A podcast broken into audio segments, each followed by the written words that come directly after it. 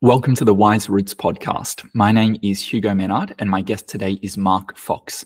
He's the founder and CEO of Resona Health and the inventor of Vibe, the world's only pocket pulsed electromagnetic field device, which is PEMF, uh, which helps with pain, PTSD, anxiety, sleep, ADD, ADHD, and more without needing drugs or doctor's visits.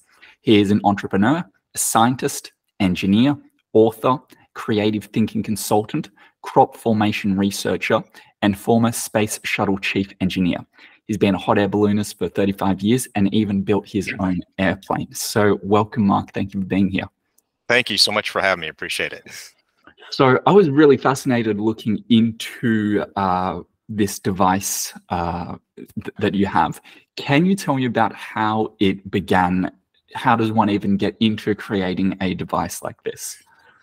Yeah, it was uh, about 20 years ago. You see that, my dog. Okay, and just so you know, uh, for people listening, yep, that, that's a picture of a dog. I only published oh, the uh, okay.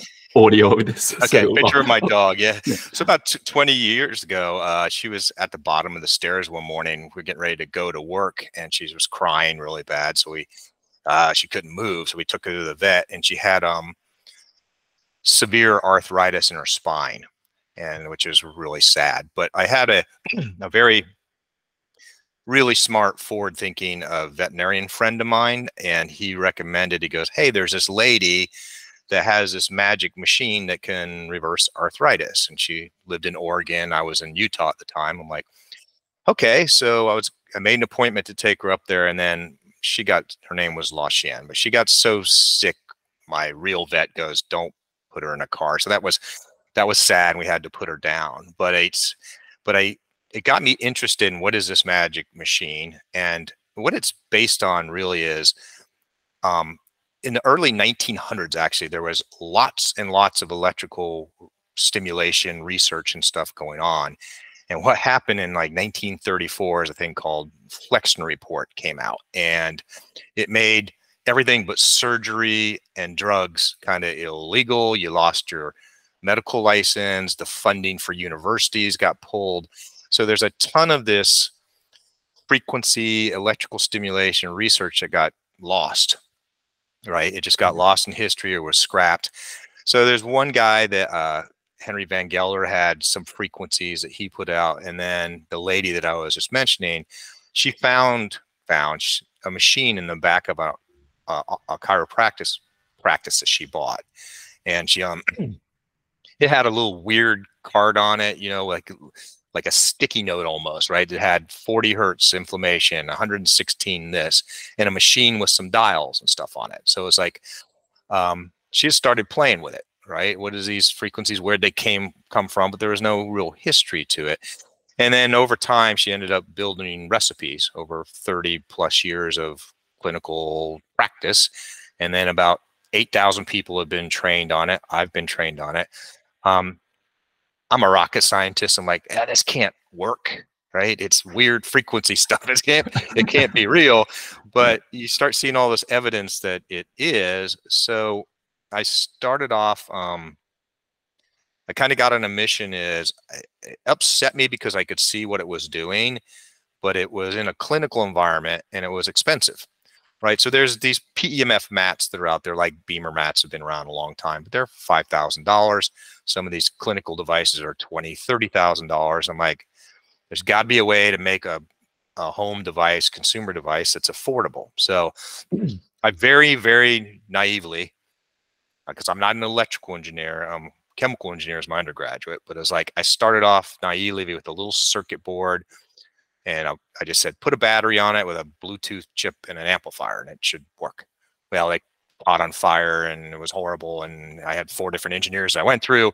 So what I figured out that I think is a little novel is I figured out, and I don't play any music, which I hate myself for that because I wish I did, but I don't play any music. But I ended up taking a music synthesizer and writing the frequencies and the recipes in there and created MP3 files.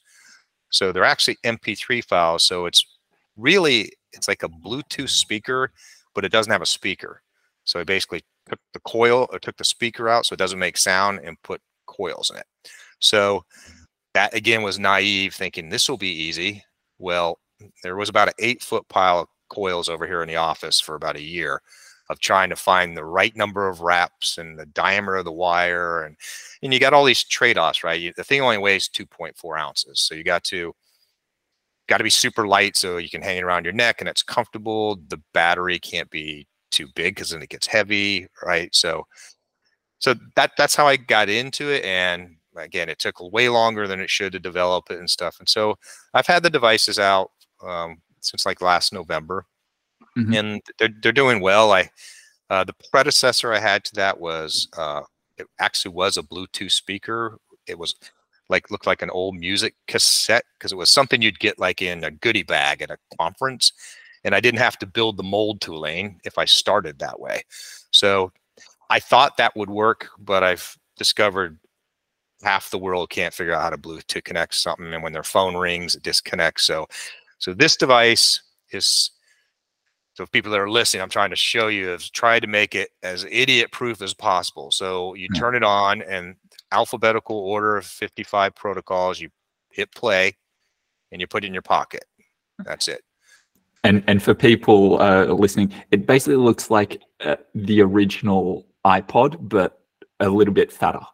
Uh, it looks in, in, terms of the, the style, which is really cool. It actually looks like the original iPod on purpose because I wanted familiarity and you're not old you're not old enough but you may have seen the reruns the reason the bouncing frequencies look like a star trek tricorder okay yep.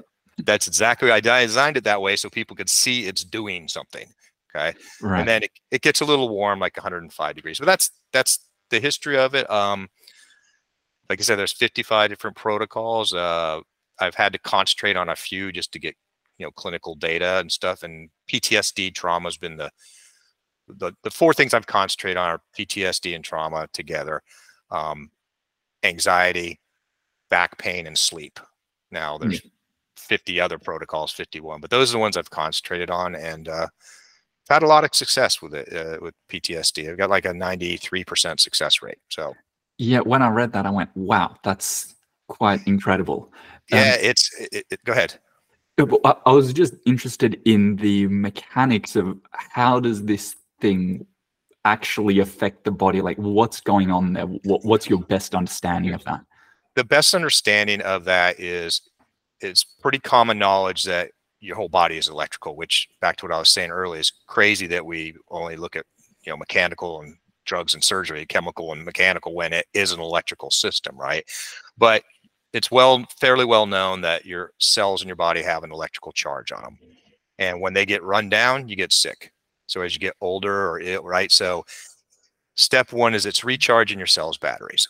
So it's like like a drug that's out there. No drug cures anything. You know that. It just allows you to pass time so your body can live through and fix itself. Right. So it charges your cells batteries. We're pretty confident of that. And there's data where ATP, which is the main fuel that your cells use for food, mm-hmm. it can increase ATP up to four to five hundred percent. So wow. that's that's the two things that we we know. Um, we're pretty certain that we know, and I'm confident that it resonates with the water in your body. Think of like throwing a pebble in a pond. Is it, the energy starts where the device is at, but it goes through the water in your body because I believe that for two reasons. One, it doesn't work that well if you're not hydrated. So whenever somebody tells me, ah, it didn't work for me, which is rare, I'll say well, it's one of two things, or probably both. One, you didn't use it. Okay, you used it once and stuck it on the shelf, or two, you weren't hydrated. So, and this is one of my favorite comments from a guy. Is like, I go, "Are you sure you're hydrated?" He goes, "I'm plenty hydrated, Mark." I go, "How much water do you drink a day?" He goes, "I don't drink water." I go, "So why do you think you're hydrated?" This was his answer. He go, "I had a protein drink last week." Is what he told me. I go, so no, dude, it's not going to work. so it still works if you're not hydrated. I, I have a customer I just talked to today with pro, he's 77 years old with prostate problems, so he can't drink a lot of water. But he's mm-hmm. and he's super skeptical, and he's like, I, I, "This thing can't work, but it's actually working for me."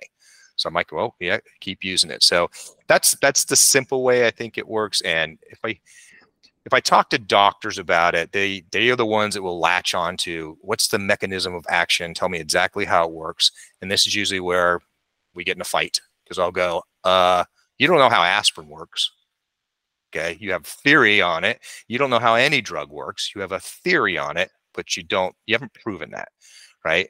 And they go, yeah, we have. No, you think it's doing synapses or blocking signals or electric, right? But you haven't proven that. And then I usually lose every doctor with this comment. I go, okay, so everyone has heated a slice of pizza in a microwave oven, right? Mm -hmm. So mm-hmm. how does it heat it? How does that work?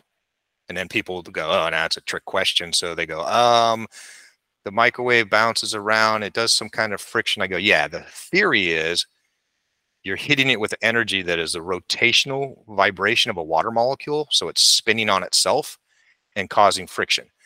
Hugo, nobody in the world has ever videoed or taken a picture of a spinning water molecule. So we don't know if that's how it really works, but it's the only theory you got. So you go with that, right? So, and usually yeah. the doc, doctors will go, what does a pizza got to do with drugs? I'm like, well, okay, if you didn't get that bridge, I'm sorry, but it's just that you don't know exactly how it works. So I try to, my number one goal, Hugo, is to make sure I don't hurt anybody. So I've spent forever on energy levels and research on that. And two is I don't ever want to sell voodoo, right? And and just because it's fresh in my mind, because I had three of them today. The Facebook haters, they're horrible. They're just horrible yeah. attacking me constantly. It's like, you should die. One guy told me last week I'm worse than Hitler, right? And I'm like, oh my God. I've given a ton of these devices away to troops for free and stuff. And I'm like, I'm trying, you know, I'm not, I don't want anyone in the world to ever buy one of these and not have it work for them and I keep their money. Never.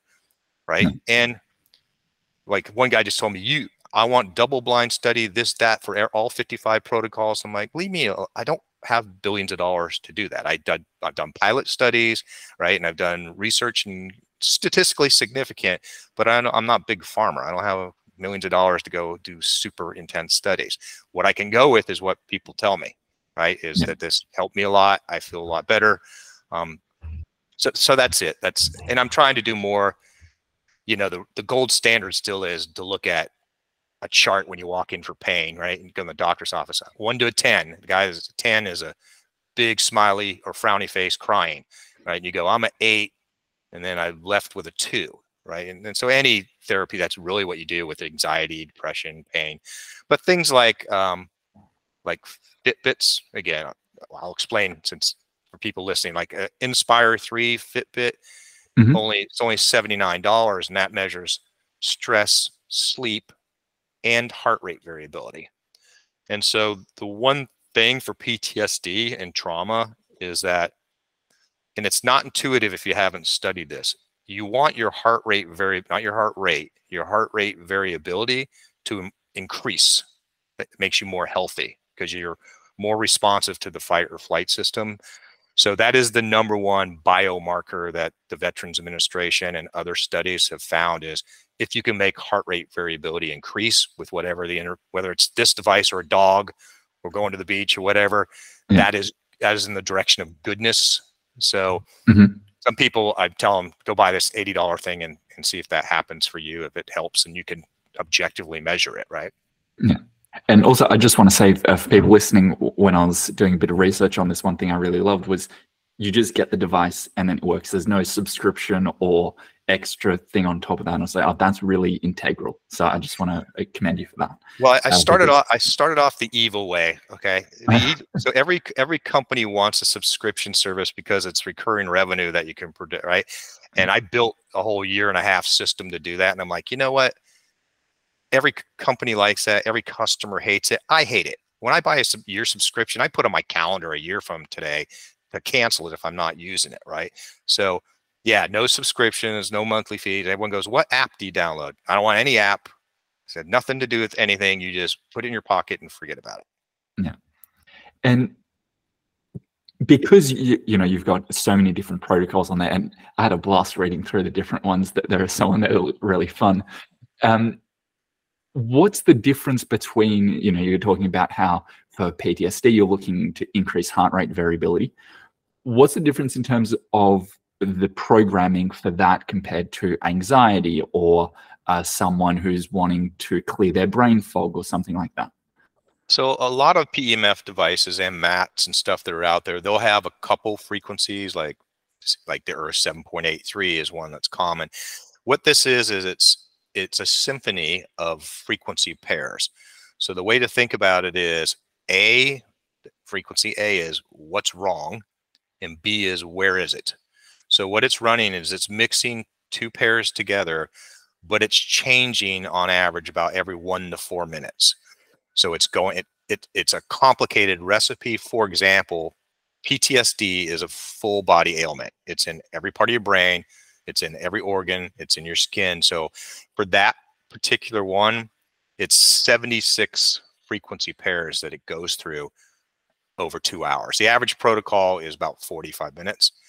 Sleep's not near as complicated. It's probably like two dozen frequency pairs, but it's all based off the original clinical trial and error that this stuff worked.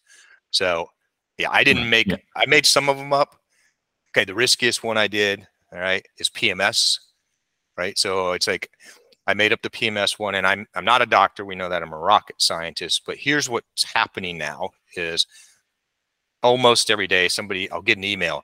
Do you have a protocol for AMCRTCK? And you go, huh, what is that acronym? So you go Google it, which scares you to death, right? And you go Google it and you go, Ugh, how many of those are there? Because you don't like any of the pictures you see. And it's like, okay, then I have to like read the base problem. Is it inflammation? Okay, so like this guy with the prostate problem, I don't have a prostate protocol, but it's like run general inflammation, see if it helps. And it did.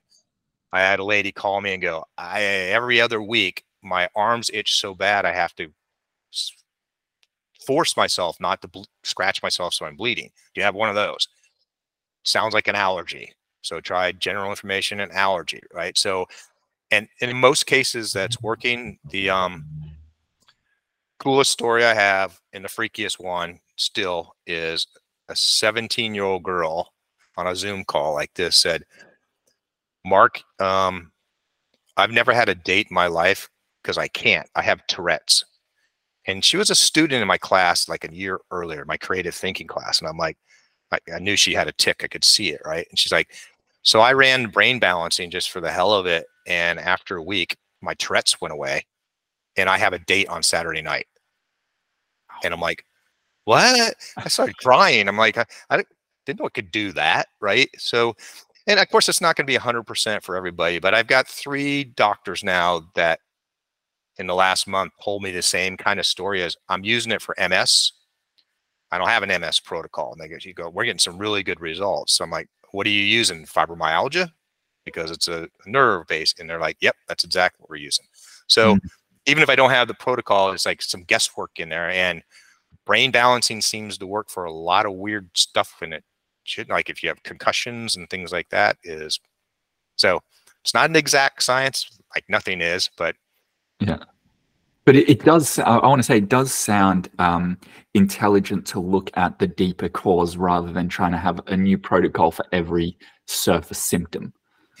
Yeah, and there's most of the PEMF community does not agree with this doctor, but he's one of the self-proclaimed experts out there. He believes nah, the frequencies don't matter as long as it's PEMF. If you're going to get therapy out of it. And he might have there might be some truth to that. Um, the energies are really, really, really low. So there, everything's under a thousand hertz. So I get asked this question a lot. Is it the same as a Rife machine? So and your listeners know what a Rife machine is. Like, no, Rife machine is millions of hertz, way, way more energy. So it's got. If you were to plug a wire into it, this one's a magnetic field. But if you were to plug a wire into it and use it like a TENS unit, it's a thousand times less energy than a TENS unit. And people go, um, well, I'm not sure what a 10 TENS unit. A TENS is. unit is a muscle stimulation unit. You put little pads on you. They're very oh, common. Okay. Yeah, and you just play like for back pain and know that kind of thing. But you can feel a TENS unit. It's you know it's electrically charging your your muscles and stuff. But it's yeah, it's super super super low energy, which you know, being an engineer and stuff, go, well, that can't work. You know, the guy I talked to today goes, it can't possibly work. It's too small. I'm like, well, yeah, but it does. So it's resonating with the water or it's, you know, electrical conduct. Like I have my feet right now on a earthing mat, right? A grounding mat, which mm-hmm. Right that instantaneously takes you know puts the ions in your body, neutralizes all the bad you know stuff you've got going on where the charges are screwed up, right? And uh, that happens like instantaneously, but it's it's fun. You go, it's it's, it's I'm not I'm not making any money yet, but this is the most fun I've ever had. It is. I mean, as far as work is concerned, I mean, I have a hot air balloon, so that's fun. That's probably my favorite. But this is fun to just work on. Yeah, and I would say it's really, just really important because uh, yeah, I think a really big shift that is happening, and you know, I, I get to see it happening is is this shift towards energy uh, in terms of medicine rather than you know the drugs and the surgery. Um, right. That that really seems to be what uh, you know indigenous people, yogis uh, have sort of caught on to for so long. Um, and, and, this guy, it, it, oh, and this is a thought I had the other day because one of the Facebook haters, right? He puts, he goes, "Yeah, does it come with a bottle of snake oil?" And he had MD at the back of his name. And I go, "Are you really a medical doctor?" He goes, "Yeah, I am." So I was like, "Okay, have you ever heard of this magical thing called an MRI?" He goes, Yeah, of course I have, smartass. I go, Okay, that stands for magnetic resonance imaging. That's a diagnostic tool. This is magnetic resonance therapy device. And if you, and I butchered this, so I actually, one of my very good friends is one of the top radiologists in the world. We did a, a Zoom call a week and a half ago. Um, is like explain how MRI works to me because I'm going to butcher it, but I was pretty close.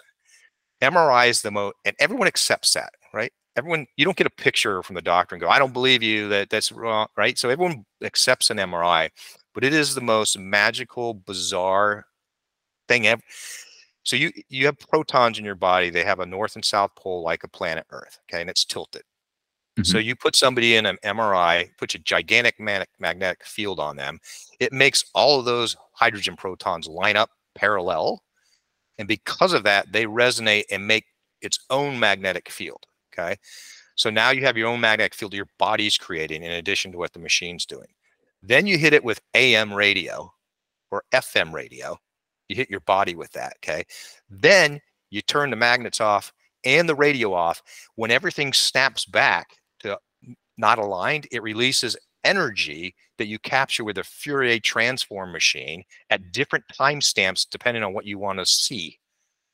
That is way more magic than pressing a button that puts out a magnetic field that may charge your cells, right? I'm just going, how the hell did someone even come up with that? No, so I, have just started looking into that. I wanted to see how was an MRI ever invented? There's just no way that it works, but you know, there's millions of them done every day, and you're like, yeah, okay, yeah. people get it. Like, and I get the difference there. You're handing somebody a picture, right? So they got some physical proof that said, yeah, okay, it did something. And that's a part of the problem with this is that you don't feel anything. I say that 2% of the people, 3% of the people will feel something. And I don't want to offend anyone now because if they ever tell me they feel something, it's, I know that they see auras and colors and they feel the energy in the room. They are energy sensitive, but because it's always those, it's always those people, right? Mm-hmm. Or but for me, it's like I I don't feel I feel the warmth from it, but I don't I don't get tingling in my hands or anything. And very a few people will because it's stimulating your nerves and your energy and stuff in your body. But it's it's it's really low energy compared to like an MRI is 100,000 Gauss. This is like eight or nine. Right. right? So, significantly less to say yeah, the least. Yeah.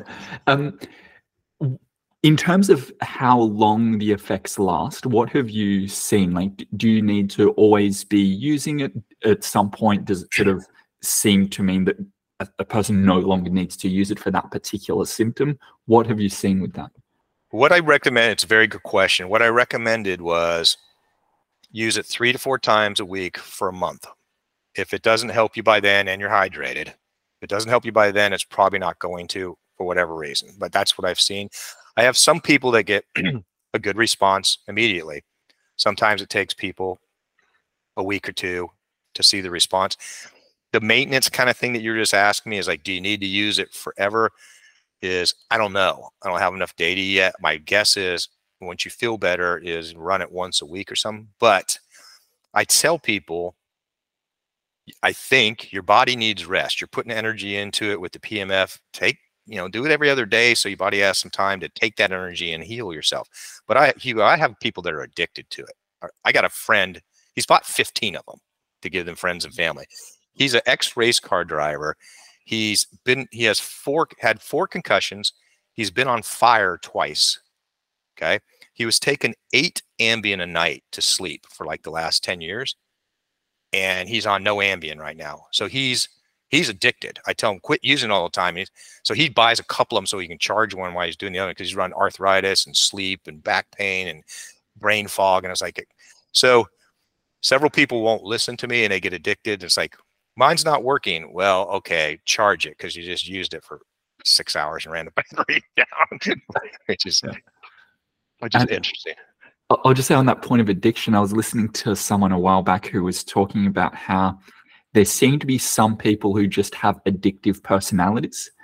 And so, what one, uh, I don't know, like a researcher or a therapist did was that he just got the people addicted to meditation. Like, if you're going to be addicted to something, at least it's something that is beneficial for you. Uh, which I thought, oh, that's that's quite something. What's interesting you just said that is because I have a very hard part of the reason I did this for me.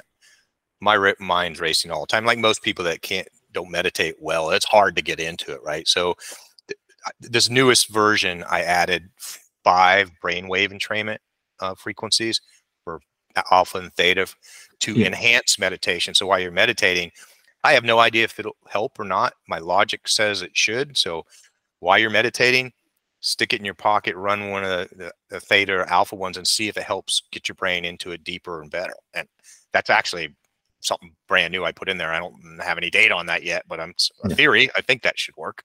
Yeah, oh, wonderful.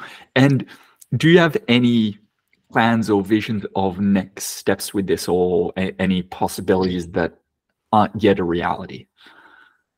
Yeah. So let's start with uh, I can't afford the divorce. Okay. So I've been told multiple times concentrate on that device and quit dreaming up new stuff. Okay. So, but what I believe um, is that the frequencies are important. It could be PMF, which is what the vibe is. It could also be light. It could be um, vibration. It could be sound. And so I'm experimenting with sound protocols and stuff too. Um, these lights that are in that I have my ceiling here are um, Philips smart bulbs, right? So to your question, here's one of my real end goal. My real end goal is to say, Alexa, run Alzheimer's in the kitchen. And the person doesn't even know they're getting the therapy. Okay. So oh, I had uh-huh. a I had a Facebook hater go, you can't, Mark, you can't give somebody therapy without their consultation, without them agreeing to it. And I go, I can if it's an 87 year old grandmother, right? And she's, she's getting dementia and stuff.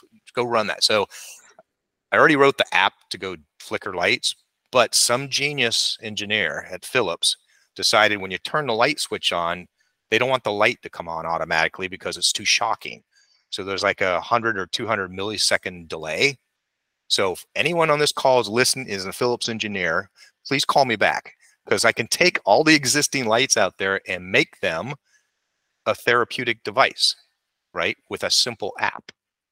So we, we already wrote that. And then grab this real fast. So Man, I'm just thinking that would be amazing if I'm just thinking a world in which just the light we use to see is also there to heal. That would be remarkable.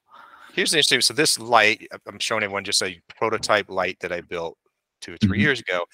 And you know, all my friends go, "You can't do therapy with flickering light." Blah blah. I'm like, okay, well, I think you can.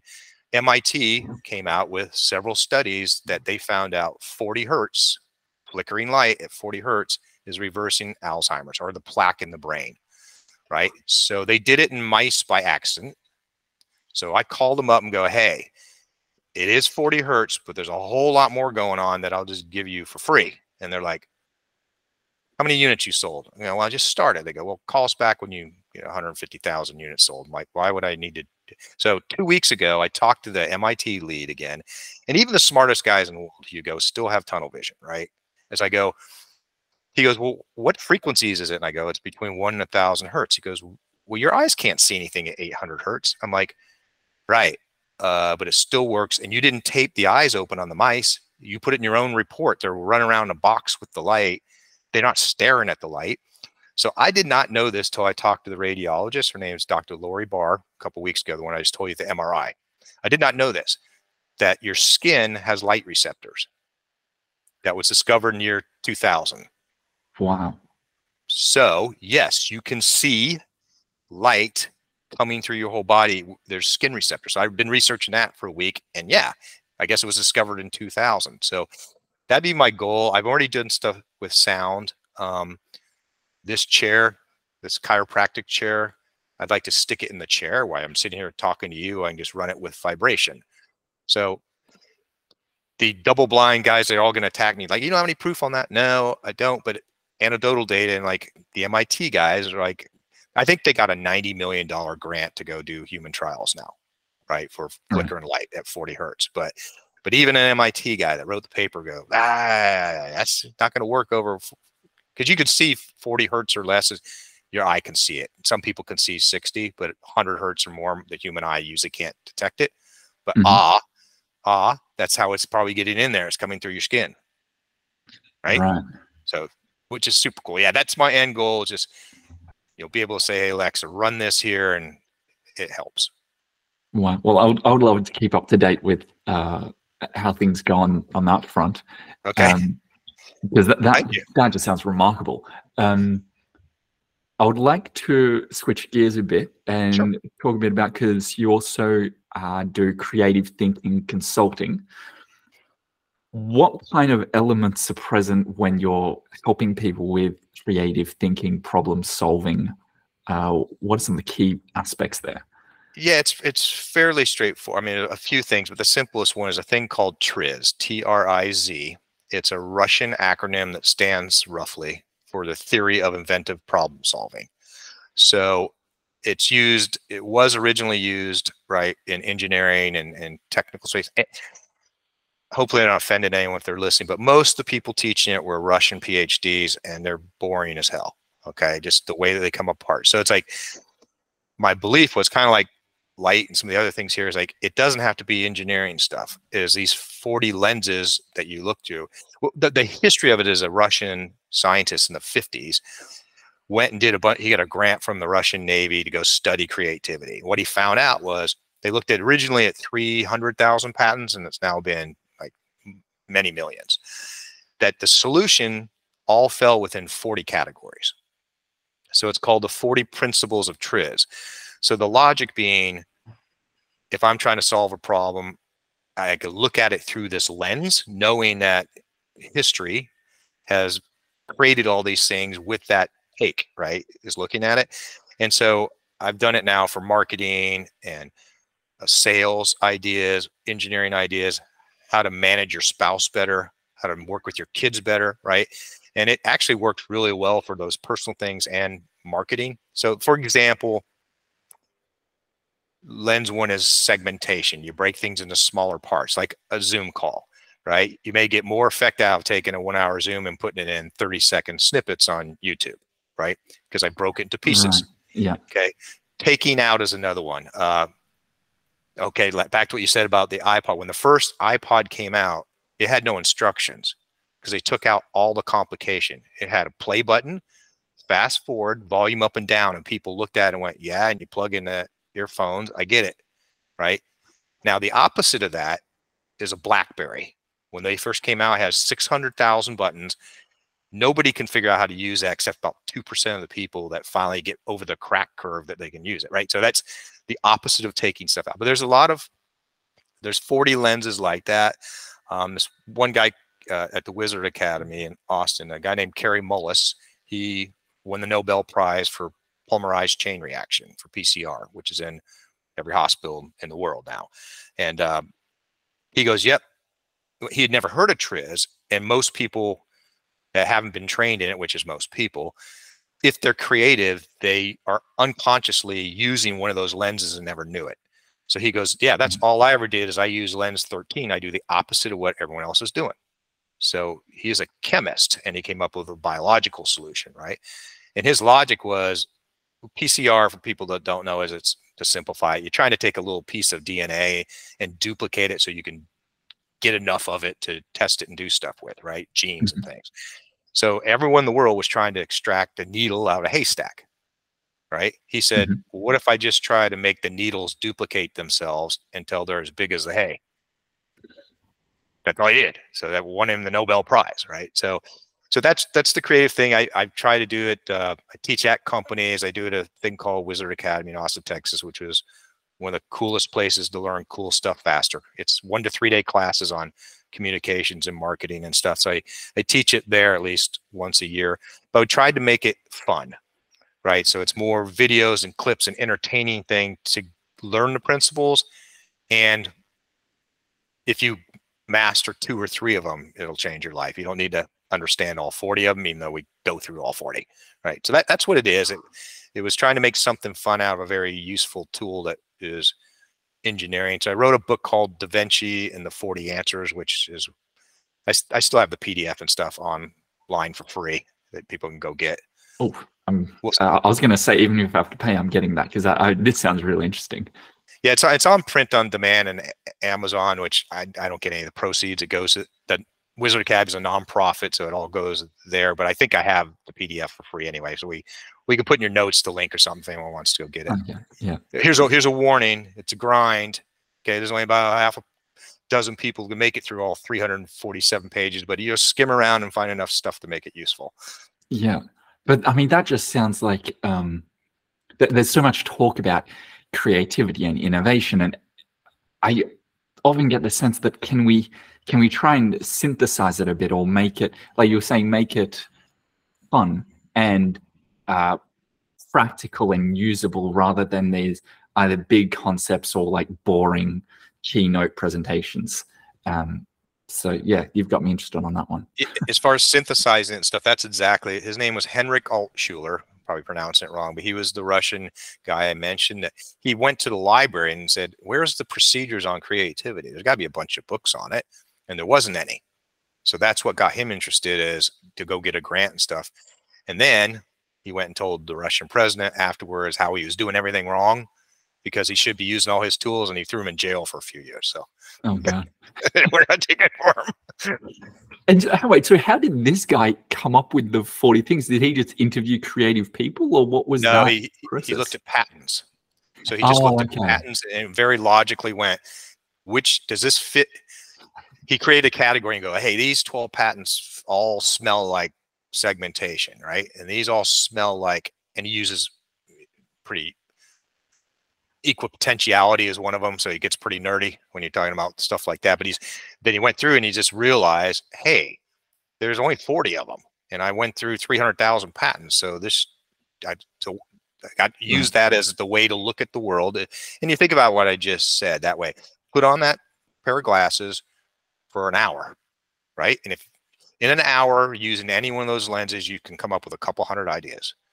And what I always tell people is come up with a couple hundred, do your logical left brain stuff to figure out what the top three are. Then, how do you fail in two weeks? Don't come up with this excuse. It's going to take eight months and I don't have enough budget. Screw that. How do you fail in two weeks?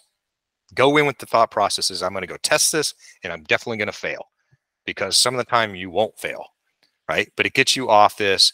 The number one reason an idea does not succeed is it never gets started. That's it. That's the answer all time. People will, nah, it won't work. It's going to take too long, blah, blah, blah. Go out and just test it. So I do that. You know, I drink my own Kool-Aid. I'm out testing stuff constantly on Facebook ads and Google ads and sweepstakes and try this and all different things, trying to see if something works and sticks, right? And I use these lenses all the time. So it's it's fun. We've gotten a lot of good stuff out of uh, people have come through the academy and have learned. I've some of I won't mention the companies. I was gonna say some of the most creative companies in the world were the hardest ones to teach this class to. Oh.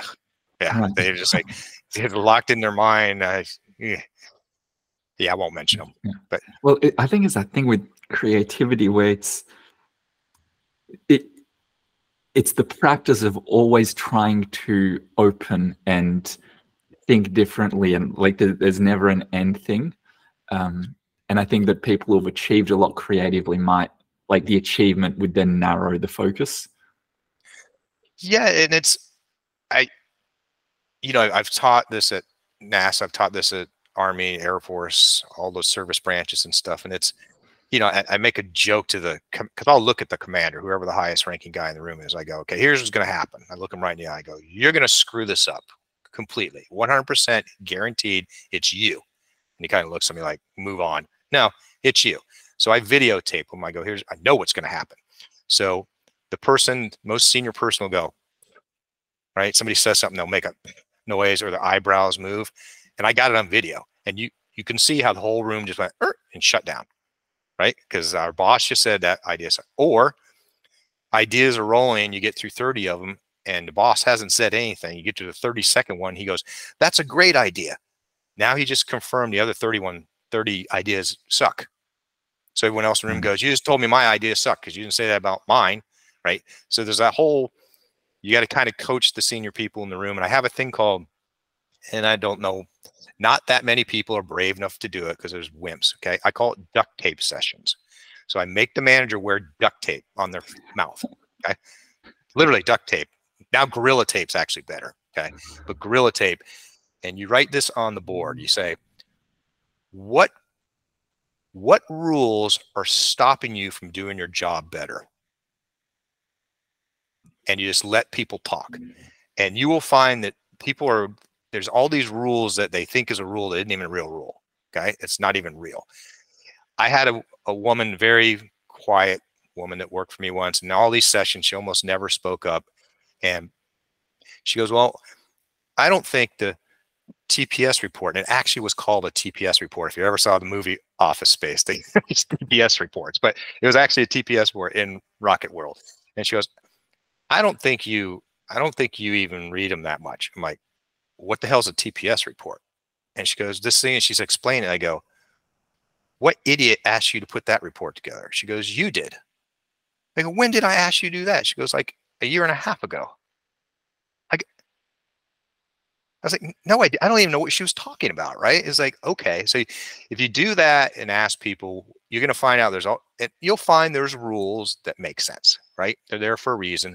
But if you don't explore that part of the creativity, is what rules are stopping you from doing your job better, and you'll be shocked what you hear, right? Is it, you'll go, why are you doing that? We did this one time at NASA. We had 98 reports that we had to submit to NASA for every launch something like a thousand or two thousand copies of each one. So we had two semi trucks every launch that would drive across the country to deliver all these reports, right? Me and that, that other NASA guy were like, there's no way in hell people are reading all that. So let's do this. Let's not send any. None.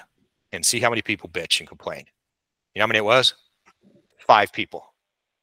Five called up and said, "Where's my report? I need report number three. I said, "Okay, so why don't we do?" And the contract guys lost their minds. We're in validation of the contract. We're going to get sued because it says in the contract. Okay, well, we're trying to save money. That's a joint goal here. So, how about we put everything on a computer, send a few paper copies. If somebody needs to look it up and print it out, we can do that. But wow, yeah. Okay. Um, there's let me this... tell you. Let me tell you another crazy story of the space shuttle on that because this is just weird. Uh, we all live in this digital age. I can send you a picture, take a picture, anything, send on my phone. We have Zoom calls, right? On the shuttle program in the late 80s and early 90s, right? It's like when you had a problem with the hardware and you need to show it to the rest of the world so that everyone, your customer could look at it, make a decision. So we we had to take pictures, right? Go in our own photo lab, you know, do them in a tub, right? Make your own photographs. And then we paid, this was a person's job description. Almost every day got on an airplane and flew from Utah to Huntsville, Alabama or Kennedy Space Center, wherever she needed to go to deliver the pictures. Because you got thousand dollars a minute standing around waiting for a decision. If you put it in the mail, it's gonna take a week to get there and you can't proceed, right? so you have right. hardware that's all frozen and stuff. So that's that was one of the crazy things we did is pay somebody. It's cheaper buy a three hundred dollar airplane ticket and hand her the photographs. Man, times have changed a lot. yeah, we're not doing, and we actually somehow put people in space. even though you you know couldn't do any of that. You had no digital cameras. You didn't have any of that stuff. Yeah, I mean that's the thing. Isn't the the saying that on our our phones have more um like, like they, they're stronger than the computers that were used to send the first rocket to space or something like that? Oh yeah, not even the first rocket is. Your cell phone has more computing power than the entire space shuttle orbiter had. Yeah, it's. Hmm. I mean that's that's I, why that's why SpaceX can fly boosters back to the pad. It's because you have so much processing power that you can rapidly change you know they come back with like fins or vanes so anyone that's listening if you've never seen in real life a spacex booster come back to a pad not on t not on youtube. You get to see it in real life. It is george jetson weirdest thing you'll ever see. You've never seen anything move through space that fast because it's falling at like mach 4 or something. It's your eyes can't even process it. It's so weird. It's a the first few times I saw, I was like, "There's no way we can actually do that." And of course, he missed a few times and wreck, but they got it down now. Yeah, yeah, yeah, yeah. I just think it's it's extraordinary. Like I've seen the ones on YouTube, and it's going like, just the fact that it's doable. You're like, that is madness, right. but genius. It, it is. It's it's crazy to watch. I mean, it's yeah, it's if you get so those of you your listeners, I live in Cocoa Beach, Florida, so I'm eight miles, 10 miles from Kennedy Space Center. So if you get a launch where the booster's coming back to the pad, a SpaceX Falcon 9, and it's like sunset, so it's kind of dark dusk, but it's shining on the booster, mm-hmm. to watch it as it's jetting to steer and turn around, I was telling people on the beach, I'm like, okay, look at the booster. It's, you know, that big in your eye, but the gas is 50 times bigger than the motor instantaneously. So that means it's because there's no back pressure because it's in space, right? So it, that gas expands so fast, and you just look at it, and it's like that is just hard to fathom that there's no back pressure that anything can move that quick, right? But you watch it turn around, you see it come back, and I think it's like 80,000 feet. It burns once, and then it falls again, and then it burns, you know, 5,000 feet above the pad or something. But it's yeah. it is impressive to see. Yeah. Wow. Um, so one thing I, I, really want to ask was space uh, shuttle Challenger.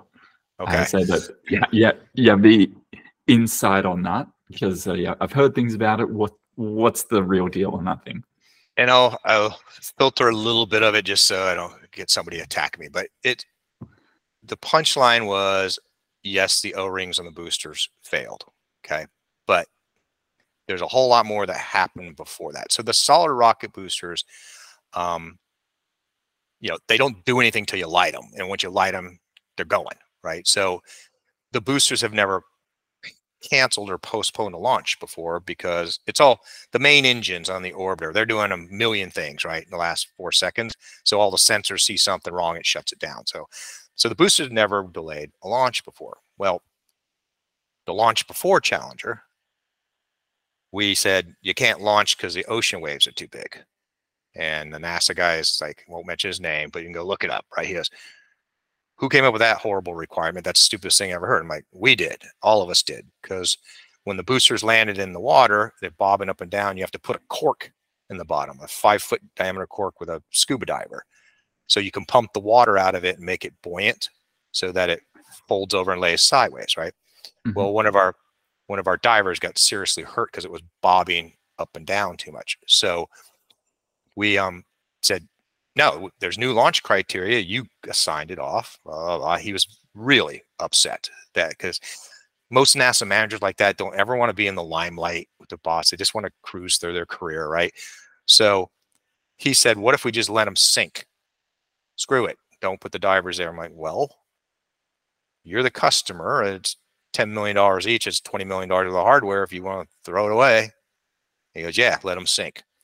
So I don't know this for sure, but this is what I believe happened. Some bean counter somewhere in NASA filled out some paperwork that said, hey, this guy scrapped $20 million of the hardware and he only has clearance, you know, or grade level to scrap 5 million. So then now this guy's in front of his bosses in NASA headquarters explaining why he scrapped hardware. That's the launch before Challenger. Mm-hmm. So when we got to Challenger, we said, I think it's too cold. So it was the first time ever that NASA said to us, the contractors, prove to me it's not safe. Right? Because he didn't want to postpone another launch. It's like, so then you started getting asked these questions like, have you ever flown anything colder? Yep. Five or six different launches were colder, but you don't need Richard Feynman to take an O-ring and put it in ice water to know that something gets cold and it's made out of rubber, it doesn't have as much resiliency, right? So you know mm-hmm. it's in the direction of badness. Okay. At the time, the external tank, the big thing in the middle that holds liquid hydrogen, liquid oxygen, it's like 253 below zero and 423. I'm going to get that wrong, but the hydrogen's coldest. It's like 27 feet diameter. It's really thin, actually. And when you fill it with something that cold, it's called shrinkage. You can hear it yelling and screaming, right? It goes, eh, it makes noise. So it would leak a lot. It would crack and leak a lot. And the number one problem on the program by far, by far was the main engines, the three main engines on the orbiter that Rocketdyne made. There's a big turbine blade that's sitting at 80 degrees in Florida and it's suddenly spinning at 30,000 miles an hour and it gets hit with liquid cryogen. It actually, Hugo, it makes a metal that doesn't exist on the planet Earth. The thermal shock and the pressure. So to test the metal blade, you have to actually run it on a test stand and take it apart. It changes the crystalline structure of it. So Whoa. The, the blades would always crack a lot. I was at the launch pad the day Challenger happened, and I'm like, all of us that know we're on the program that were paying attention was like, finally lost the blade. It happened. So it wasn't the blade. It was the O-rings. The O-rings had cryogens pouring on it. And here's how we know this. Okay. And people will pass this over because the news did. It was 36 degrees out and windy. But the bottom of the booster was nine degrees on one side and 14 on the other.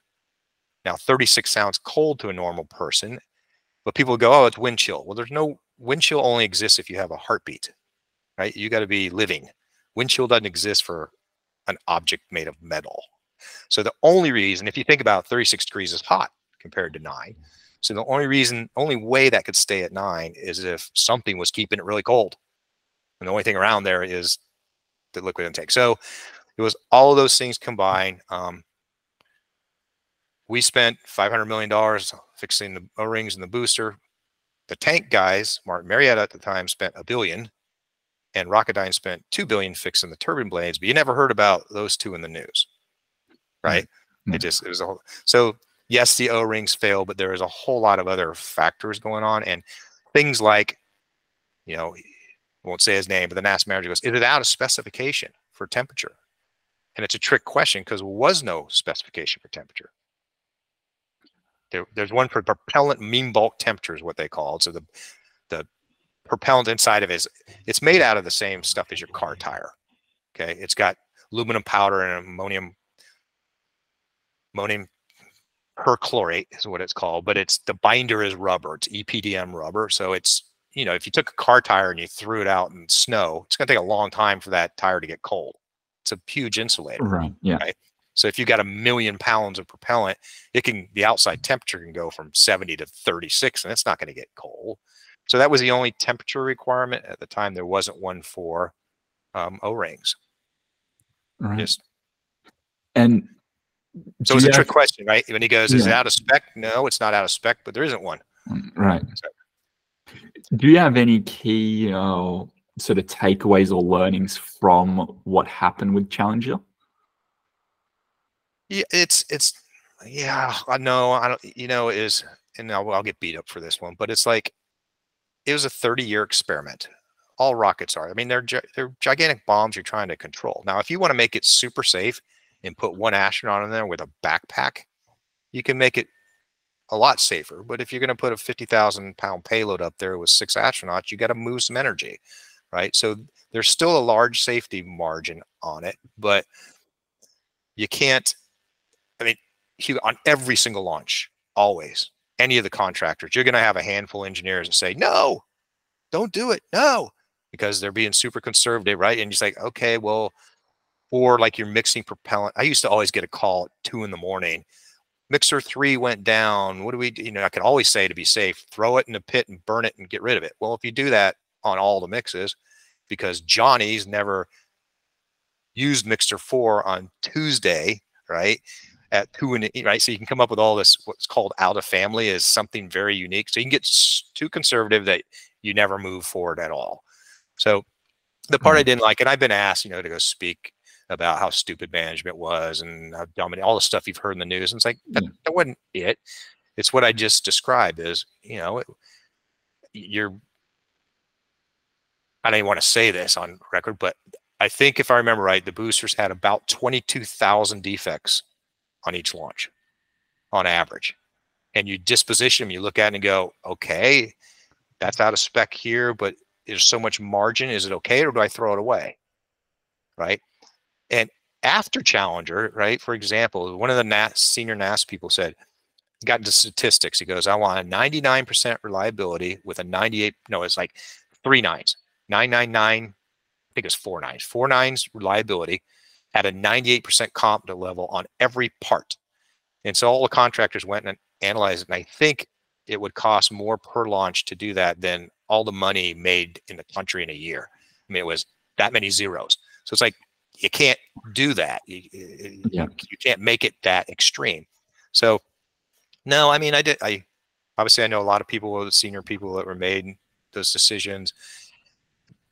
You know, it's it's sad, and when I see stuff like Netflix Challenger final launch and just watch everyone screaming at how horrible we were and everything. It's like no, and, and the astronauts, all of them know exactly what they're flying on, right? I mean, they know it's not super, super, super, super safe, and there's no risk whatsoever. So. Hmm. Yes, I suppose because one of the things I hear a lot is that uh, that criticism and whether it's challenger or just some other problem in some business is the criticism and the saying the people at the top didn't listen. Um, or and I think yes, sometimes it's true, but I'm uh, I try to be sort of curious enough to see is that actually true or is that just the easy thing to point the finger and go with that stereotype. Right. maybe one way to answer your question, because this is, and I try to teach this, this has bothered me a lot to try and like, what does the word safe mean? Is something safe? So every one of us use that every day. It's a very common term. And how many times you stop, think about what does that, what does that really mean? And if you look at the definition in Webster's or whatever, it'll say free from harm and risk or something, which is that isn't true. So if if somebody puts food in front of you at the restaurant, is it safe to eat it? You know damn well there's a probability that I'm going to get food poisoning. I don't know how high it is. It depends where I'm at, right? Am I in Mexico? It's probably higher, but right, it's so it's not free from risk or harm. So my definition that I came up with, and I've used this a lot in business, so maybe that's an answer that, to your question is, my definition is the perceived benefits outweigh the perceived risks. Now, like in a negotiation, if you and I were talking about something, my perception isn't real and neither is yours. My perception of benefits are not real, perception of risk is not real, and you have your own opinion, right? So uh, I teach that kind of in negotiations is the other person's going to have completely different perceptions of benefits versus risks. And so you got to look at that. Is there risk involved in launching a rocket? Yep. What's the perceived benefits? Put up satellites, do a whole bunch of stuff, get to explore space, make new things, right? We know it's not risk free and nothing is. How dare you breathe that air you just breathed? You just breathed in. Was that risk free to take a breath? Yeah. Right? Yeah. No right? Could be some gas and it killed you, right? So it's like, yeah, but I think so. I've been okay for the hour we've been talking or whatever. I'm probably good for the next 15 seconds. Now I'm now Mark's got me thinking about it. So maybe I, you know, I gotta be nervous about breathing, right? But every time I present that to people, like, hmm, nobody's ever thought about that way. But it helps a lot in negotiations yeah. or making a decision of is this the right thing to go do? I, I'm doing it with my device, right? Perceived benefits, I think, way outweigh the perceived risk. Is there some risks with it? To, Probably, but none of the research I show so shows that there's any side effects with it. So okay, go with it. Right? Yeah. Wonderful. Um, just a final uh, question or topic to cover. I'm just interested in uh, what you've found on crop formations, because uh, I know crop formations. Okay. Yes. Um, this is where I'll really get attacked. But yeah, I think everyone gets attacked as soon as we start going down this path. But I think there's so much change happening that soon those criticizing will be the ones who will be like, oh. Uh, okay. Crop formations are so. I've always been mildly interested. I'm not obsessed with them, but um, I was reading a book. Uh, I want to say 2008 or 10. I've read. I think I've read every crop formation researcher book that's in English, right? That I know of, and I've met almost all of the authors and stuff. But it um, there's a, a book called the Source Field Investigations, which is the strangest book I ever read from a guy named Wilcox. Okay. It's almost like in the appendix at the back that he says, Oh, I guess I got to mention something about crop formations, but I didn't want to talk about them too much. And I'm like, Whoa, the other 500 pages were way weirder than crop formations.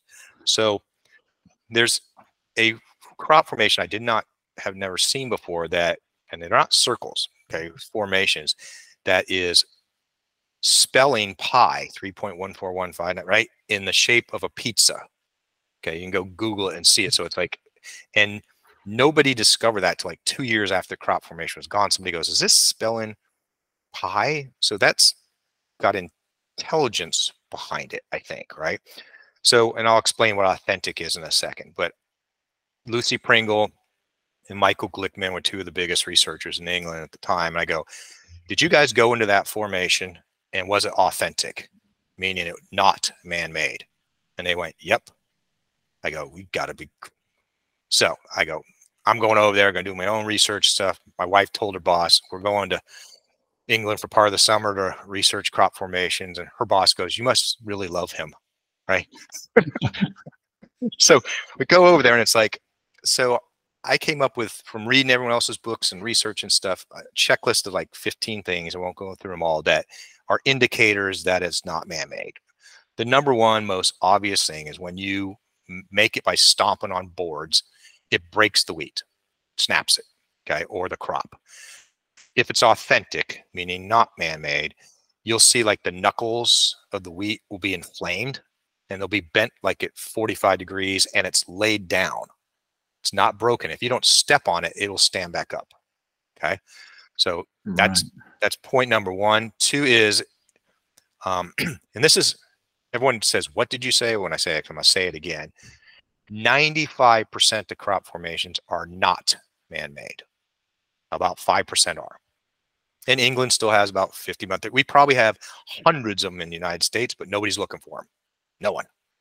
There's only one and a half researchers, and I'm the half okay and the other lady in new york right so nobody's flying around looking for them and stuff and so so there's that there's evidence that the soil got up to 800 degrees centigrade without anything catching on fire how do you know that because it's turned the iron in the sand into bb's so you can put your hand on the ground there'll be bb's all over the place okay it is freaky. It will sometimes fry cameras and cell phones. And I've held my cell phone inside a circle with no signal, put two feet outside it, and I have a circle, or I have a signal on my phone. It fried my camera. And so you start getting into things like, okay, so let's just go with the other theory that it's they're all man-made and it's complete for okay. First of all, it's England. It's wet. It's nasty there. And where are all these people? Oh, there's there's only so many B, and B's for them to live in, right? There's not where are they all at, and where's all the trucks, and what's the motivation behind it? And you know, all conspiracy theory. Oh, you yeah, they do that all the time. It's like where are they? I mean, I'm there. You, there's no, and so there's been estimates of some formations that are ridiculously complex, like 1,500 circles in in a a chaos matrix that happened in 10 minutes. And they know that because it happened during the day by Stonehenge. And you can see it because it's on the hill. So you got all these tourists there. It wasn't there, and then it's there. All right. Where are all those wow. people that did that? So the so the intrinsic motivation for that, and then it's amazing that the the PR power that got behind this Doug and Dave idiots. Okay, in 1990, these two old dudes came out and it was covered on all the news everywhere. And people still remember it if you're my age. You're like, oh, Doug and Dave, these two guys, they made them all. There's a there's a, a job or a news interview where they go, So you guys made both these crop formations in Wiltshire last night. They go, Yep, both of them? Yep. Did you make the one in Denmark last night too? And they both look over at the producer on the news and goes, He's not allowed to ask us that, right? Because it's just lying. So there's that, and there's uh, uh, other indications and stuff. Uh, bent nodes, it looks like it's been hit with microwave radiation. There's intelligence behind them, like I said, that is, and the ratios and mathematics are some of them are insane. Um, uh, the intrinsic motivations of who's doing that, paying for it, how would you pull it off? And I get people go, ah, you those are all photo. I had this last time I presented. All those pictures are photoshopped. I go, this was 1990. They didn't have Photoshop. And then people go, everyone just use a GPS and they laid it out. Well, there's no GPS. GPS what around to like mid 90s, right? 94, 5, something like that. Yeah. Right? So I got that right. But so that to me is really interesting. Um, it's almost as interesting that nobody cares, right? So I have some smart friend. None of my rocket science friends will even listen to my presentation. It's like they're like, I got soccer games to go to. I ain't got time for this. So it's it's interesting that you can't wrap your head around it, so they just don't try, right? And and I, and people get very frustrated they don't have the answer. I'm like, I don't have all the answers. When I give my presentation, you go, it's about an hour and a half. I'll go, okay, eight minutes into this, you guys will be hitting your hand on the table, getting mad at me, right? Because you're gonna get frustrated. Just let me try and get through it all and know I don't have the answer at the end. I'm just presenting because I do it with the creative thinking stuff is like trying to tenderize your brain is instead of assuming it's all man-made and it can't be anything else. Okay, I'm not saying it's aliens. I'm not saying I don't know what it is, but there's some really interesting stuff there. And I'm like, I have video. It's like, why? Who made this one last night? It's me and my wife standing in this horrific rain with the umbrella destroyed, and there's not another car around. I'm like, all right, how do these guys? Where do they all go? there should there should be a whole bunch of people here, and there's not. So yeah. So yeah, that that's the interesting stuff. There's one that's uh, unfortunately the floodplain has gotten rid of it, but there's one in the Oregon desert that's like miles. It's a Mandala that's monstrous in the dirt, hard pan dirt that's dug like eight inches deep, and there's no excavated dirt anywhere. And we know that happened overnight because the Air Force flies over it every day on training missions. The guy who took the pictures of it went, This wasn't here yesterday. Now it's here. So wow. take so they did estimates on that of like how many thousands of people would have taken months to do that. And so anyway, it's more of a general comment is like there's a ton of stuff. That is why when I get the Facebook haters like this can't work. Well, okay. I last comment. So I used to teach at Los Alamos National Labs, right? Smartest nuclear physicists in the world, right? I'm just a stupid chemical engineer trying to teach creative thinking. So I know they're going to attack me. So I go in there, Hugo, them. I don't introduce myself, nothing. I have a chart that says, you guys should be the most humble people in the world because on average through history, you're wrong every 12 years. I don't mean wrong, wrong. I mean dead wrong. So I go through the history of physics of how they're completely, completely wrong. And I go, everything, actually half of you in here, which you worked on for your, your thesis, your PhD thesis is going to be completely obsolete in 10 years. And they just kind of slouch in their chair because you got to slap them a little bit. It's like keep an open mind. Don't immediately assume everything's what you think it is. I'm right, right? Because it's true. You go through all these physics, like no, that isn't what you guys thought two decades ago. You didn't think that yeah. here, right? Yeah, it's uh yeah, I I agree with that so much. Um, and and yeah, I, I, really love that uh, showing the track record. Um, and yet people still vouch for uh, the scientific method as a kind of um, and you know I, think I've, I've done to some extent, but to sort of have that protect them, be like, oh, it's it's uh, scientifically validated or science proves the same thing. Well, science has been wrong pretty much the whole way along at some point. So. Yeah, we have that yeah. all the time on rocket tests and stuff. and there's no such thing as a eureka moment. It's usually what the hell just happened. I tested something and it's supposed to do this and it didn't do that. Right. It's almost like a yeah. life is a video. The world is a video game that's messing with you. Right. Because that happens all the time. Anyone that's in the engineering world, you run knows you go run tests. I expect this to happen. Sometimes it does. Then something else come. Yeah. It's just some magic that uh, I don't understand the universe. Right.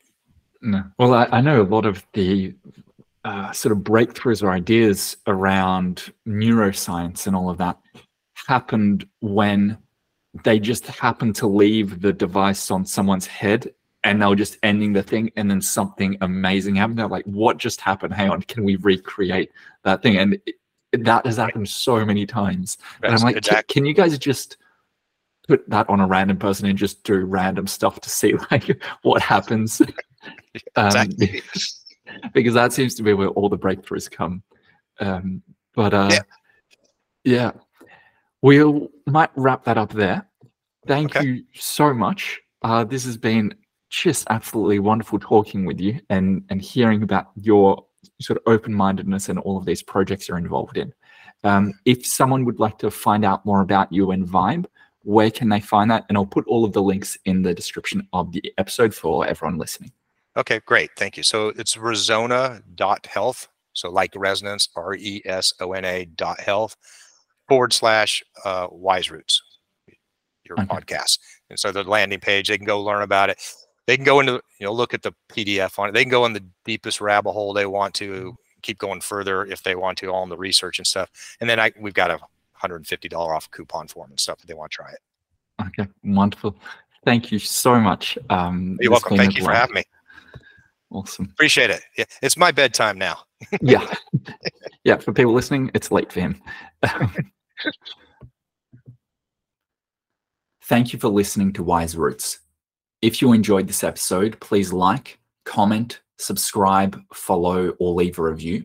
And share this with someone who might enjoy it as well, because doing so helps more people find this podcast.